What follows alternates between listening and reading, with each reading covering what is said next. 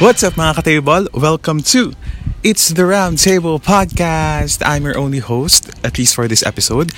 My name is Anthony. Ayos ba tayo dyan? Yes, sir, mga kaibigan! If this is your first time listening to the podcast, it's Roundtable Podcast. Basically discusses topics about work and life since the hosts are around 24 to 25 years old, the so called young professionals. We try to discuss topics about career growth, pursuing your passion, when to quit your job, you know, stuff like that. And since, like you guys, also go through life, if we have um, any any topics that interest us, uh, we also make an episode out of it. So it could be about um, relationship with your friends, with your family, with your significant other. So, and, you know, sometimes even the current issues or the situation that that we have. So, yeah, and also if this is your first time listening to the podcast, this is actually not the usual format of the show. There are actually three hosts Bonnie, Wonka, and yours truly. It just so happens that because of the COVID 19, this pandemic, which I'm also going to talk about in this episode, um, we've been trying to do or to do remote recording. Actually, in one of our previous episodes, nag-record kami ng through through phone call lang, and medyo nahihirapan pa, and we're still trying to get the hang of it. So So ayan, na- naisip namin na why not try to do solo episodes. Although the episodes that we'll be doing, um, i-release namin siya ng isang araw lang. And the three topics or the three episodes are actually connected to each other. So yeah, if, if this is the first episode you're listening to, you might want to check out the episode of Bonnie and Wonka as they will also be talking as they will also be talking about um, the pandemic that is COVID-19. So um, okay. Yeah, and so having said that, um, nag-record kami sa kanya-kanyang bahay since we're on enhanced community quarantine, hindi pwede lumabas. And uh, yun, nag-record kami sa kanya-kanyang bahay and ako, I'm currently here sa rooftop namin. So, nasa residential area po tayo tonight. So, if you'll be hearing um, mga aso, mga pusa na nag-aaway, tapos mga dumadang aeroplano, may, may naririnig ako dito ang kapitbahay ko na nag-video, okay? So, pasensya na po sa mga ibang bagay na maririnig natin. So, yeah, as I mentioned, we'll be talking about uh, COVID-19 and ang na-assign sa akin topic is what are you looking forward to in the community after the enhanced community quarantine? So, yep, let's straight head on to it. So, let's go. So, let's do a quick rundown to what the community has been experiencing since the start of this pandemic. So, the first thing that I came up with is, of course, a policy that people cannot go outside anymore.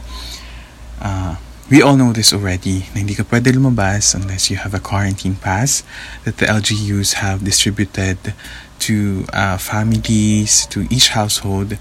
And also, you, you cannot go outside unless you have uh, a valid reason, a very valid reason. Like if you're a frontliner, if your work really requires you to go to the office or wherever that um, work location is. So, yun, hindi ka na pwede lumabas, hindi na ngayon pwede maglaro yung mga bata, hindi na pwedeng mag-inom sa labas, hindi na pwedeng tumambay. Why? Because of course, it's um, the purpose is the social distancing that we, we all would like to happen. Kasi as we all know, the virus can be transmitted if you have a human interaction. So the next thing I would like to talk about is the groceries. So um, since nag-arap yung news about COVID-19, grabe yung reaction ng mga tao. I mean, it's from my experience, kahit dun sa mga pharmacy or drugstores malapit sa office, nagkaroon ng news outbreak about COVID-19, nagkaubusan ng alcohol, and for some for some other people, naubusan din sila ng toilet paper for I don't know, whatever reason. So next is um, work from home. Work from home naman, this is also something that I can very much relate to because since I've started working, I've never experienced working from home, laging office. Tapos I've been working in this company uh, for four years and never na-introduce sa amin yung concept ng work from home. Talaga nangyari lang siya because of COVID-19. Next, of course, is also um, the businesses that have stopped operating. And ang ang nangyari dito, if businesses stopped operating, for sure maapektuhan yung employees niya which is ito din ang isa sa P nakamalaking problema ng ating bansa. Of course, if yung mga tao is nawalan sila ng trabaho, especially for those people who are under the no work, no pay scheme, na, pag, na if hindi sila pumasok, wala silang kakainin sa bahay, which is also another problem. Kaya for them, kung hindi, ka, hindi nga sila lalabas, mababawasan yung chance na mahawaan sila ng COVID-19 but wala din namang kakainin yung family nila. So, yep, that's that's what's been happening to us since the since the COVID-19 erupted and the the government has, deci- has decided to to do the enhanced community quarantine for everyone. So in hopes of things going back to normal by April 14, well, that's the date the government has set. Sinabi nila na babalik na na yung I mean go will go back to normal by then. Pero hindi pa rin man natin sure yan kasi baka may new development sila or announcement, decisions about it. So in hopes of things going back to normal, we, uh, we've decided to talk about the things that we look forward to after the enhanced community quarantine. And so, first on my list, well, ito pa rin gagawin ko sa episode na to, I have asked some of the people I know to send in their voice message and share their input on what on what they look forward to in the community after enhanced community quarantine. So, wait lang po mga ka-table. Meron kasalukuyang dumadaan na eroplano. Ito po ang ating flight 8346. Hindi, joke lang. Hindi natin alam kung anong flight yan and kung anong airline. But, okay, padaanin muna natin. The first voice message we have, this is from, this is from Jean. Hello, Anthony. Super excited ako to witness the life after lockdown.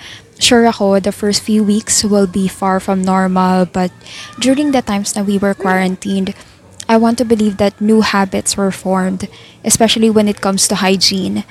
Personally, I bring um, alcohol wherever I go, but I have friends who don't. So, after this crisis, I am anticipating na makikita ko yung mga tao doing the same thing or continuing to do the same thing. Even yung simpleng hand washing sa dalawang happy birthday or any song of their choice or yung mga bagay na hinahawakan natin madalas like our phones or keys na nakakaligtaan natin i-sanitize for sure people would be mindful and conscious na linisan din yung mga yan. Even items from the groceries, to be honest with my family, it wasn't our behavior na punasan yung mga pinamili namin. But this time, we'll continue doing that sa mga susunod na visits sa grocery store. So, these behaviors, good health habits are the things that I'm looking forward to in our community. Oh, there. Thank you, Jean. Nakakatawa na si Jean, ang kanyang input ay hygiene. Alala ko nung college, tinatag namin siya, hygiene. So, yun. So, being hygienic. So, actually, I totally agree with this one because we all know na you can prevent uh, acquiring COVID-19 or the virus if you sanitize yourself, if you wash your hands. Kaya, isa yun sa sa, laging binibigyan na reminder sa atin ng Department of Health, ng news, ng, ng mga pop, pop-ups on social media na wash your hands, wash your hands with soap, uh, sing a happy birthday. Hindi ko alam kung ilang happy birthday, but if I'm not mistaken, at least 20 seconds. Hugasan mo yung kamay mo ng, um, ng soap and water. And if not, if nasa labas ka, use alcohol every time na hahawak ka ng pera. Mag, magpapasok ka ng bayad, hawak ka sa ibang surface. Yeah, so wash uh, I mean sanitize yourself with alcohol, soap, and water.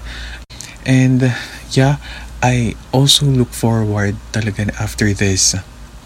We will um, develop this habit of sanitizing not just our hands, again, yung alcohol, yung keys, even the surface station, yung working desk, especially if you share a workstation with someone or, or kahit hindi, make sure na is-sanitize mo siya before, uh, mean, pagdating mo and before you leave work. And also pag nasa labas, mag-aabot ng bayad nga, pag sasakay ka ng UV, ng jeep, or if you press the elevator, diba? Any, I mean, any, any time na magta-touch ka ng surface na for sure hinawakan ng ibang tao, it's important that you sanitize. So that's one. So this next voice message is from oh this is something interesting and this is something definitely I can relate to is from Ate Maggie. Hi guys, it's Maggie here. Thanks for having me. Um, I would like to apologize in advance if you hear any um, dog noises um, or any unusual noises. It's my neighbor. Um, anyway, what I'm looking forward after the ECQ is for the companies and the government to actually realize the possibility for Filipinos to have a work from home setup. Um, I think we should only have businesses that are open physically that are the essential ones like you know hospitals um, grocery stores. Um, anything that's only essential i think. So food health safety. So I'm not an expert at the businesses, but from what I can see, private sectors and you know anyone that can have the work from home setup should actually do it. Um, this will help our country uh, to lessen the pollution. I think from the last weeks, you can definitely see a big difference in our pollution and the air that we have. The skies are very clear from the past weeks of the enhanced community quarantine, and you know, it's gonna be very beneficial for everyone, not just for um, a certain, um, you know, people, but it definitely affects each and every one of us. We can definitely benefit from the cleanliness of the air, and as human beings, I think nature is definitely one of the great aspects na we can definitely enjoy, especially if it's clean and you know free from any nasty things. I'm running out of ideas, but yeah, um, I've been working for um, a remote company for the last eight months, even before the community quarantine. So I've been doing work from home for several months now, and from what I can tell you, it's definitely beneficial for the mental health and you know just the time for being with your family. That's a big plus. You can do a lot of things. You can do your hobbies, you can do your groceries in time without rushing, without worrying about the commute or the traffic. And being or doing work from home rather is a big step for the people to actually realize na they can do so much in their day. So yeah, that's what I'm looking forward to. Um, I hope everyone is doing safe and healthy and let's vote for a better government this coming elections. Um, so there, yeah. Thanks for having me. Have a good day, guys. Now this one is on point for me in so many levels because, uh, like what I mentioned, I started working from home since the the enhanced community quarantine has been implemented, and we it really changed the game for me. So first, um, in time management. Before, uh, kailangan kong mag-prepare or gumising 3 hours before my shift. Kasama na dun yung pagpe-prepare ko ng food, yung pagkain ko, yung pagligo, and then yung biyahe, kasama na yung lahat. And imagine yung oras na yun if if you're working from home lang, pagkagising mo, maybe you just need to eat breakfast or mag-shower ka lang and then diretso ka na sa work. You won't have to think about the clothes that you need to wear, kung imamatch mo ba yung kulay nung nung pants mo dun sa, sa, sa, sa shoes mo or sa, sa damit mo, sa polo mo or sa long sleeve mo. Imagine if wala ka nang ganung poproblemahin, the time that you're going to save is, if na-accumulate siya, napakadami. And instead of thinking about those stuff, maybe you can focus your energy and your attention into other stuff that would make your day more productive and mas marami ka ma-accomplish. So that's just one of the reasons under working from home. Another thing that I would like to point out, as mentioned by Ate Maggie, is the traffic that we're experiencing. I mean, even the previous administrations, I think they have been trying to to resolve the issue that we have with traffic along EDSA. I mean, s- sa buong Metro Manila. So imagine if people started working from home, at least let's say more than 50% or at least 70%, for sure, mababawasan yung traffic na ang tagal na natin po ng problema. So, yeah, another thing is the pollution. Since connect, connected din siya actually sa traffic since mas marami lumalabas, diba? Mas marami tayong ginagamit na sasakyan, na ginagamit na bus, na jeepney. So, if we lessen that, mas mababawasan din yung pollution that we that we emit to to earth and i would just like to add that ate maggie who gave her input about working from home is actually just like what she mentioned she's been working from home and as I, I mean as far as i know she's really enjoying this and um, actually she also has her own podcast the name of the podcast is life according to Maggie. You guys might want to check that out. I think so far she has three episodes. She started this March ng ata. So, yeah, please, please check her out. I've listened to her episodes and actually, ang dami ko sa kanya gustong i-suggest because I've known her since we were in college and since then I've seen her growth as as a woman, as a person and I, I would say she's really she's been doing a good job. So Again, the name of her podcast is Life According to Maggie, and she's, I mean, you can listen to her through Spotify and Apple Podcasts as well. So please check her out. Thank you so much, Ate Maggie, for sending in your voice message. And the last one, the last voice message is actually from one of my bosses in the office. So this one is from Boss Ruby. And here you go. So, one of the things that I realized during this quarantine is that to find beauty and joy out of every bad situation. Like for me, I didn't realize that I am capable of being more giving and being more compassionate of others. So, in or out of the situation, I hope also that everybody would realize na hindi ka lang nabubuhay para sa sarili mo, kundi nabubuhay ka rin para sa ibang tao. To be more compassionate and to, to be more uh, to, to share more to others dahil wala namang ibang tutulong sa atin kundi ang isa't isa rin. Ang ganda, ang ganda ng message itong huling um, voice message natin from Boss Ruby. Thank you so much, uh, Boss Ruby, for sending in your um, entry and your input dito sa dito sa episode na to. So this one, ang ganda niya because it's about being compassionate with other people. As we all know na then, as we've seen from the news, we're all taking this uh, enhanced community quarantine differently. Some of us are, you know, sitting at home, chill lang, antay lang matapos to, watching Netflix, cooking their food, their merienda, and tulog lang, gising, ganyan, diba? And some of, uh, some of us, uh, they still need to work, work from home, like nine, nine hours, they still need to, they still need to do that, tulad ko. And there, however, there are also other people who are in the midst of crisis. Like, tulad ng sinabi ko kanina, there are people na who work, I mean, who are under the scheme of no work, no pay. So if they can't work today, wala silang kakainin ng family nila. And sila yung isa sa pinaka naapektuhan na pandemic na to. Pero sobrang nice lang and sobrang nakakatuwa that we see other people who are not in the position na, na hindi sila nakaupo sa pwesto who have been helping other people.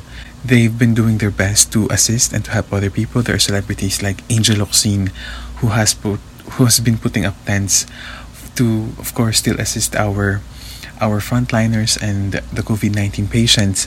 And as I see it, this sets this also sets our perspective na even if you're in, not in the position, even if wala ka sa government, you can help other people.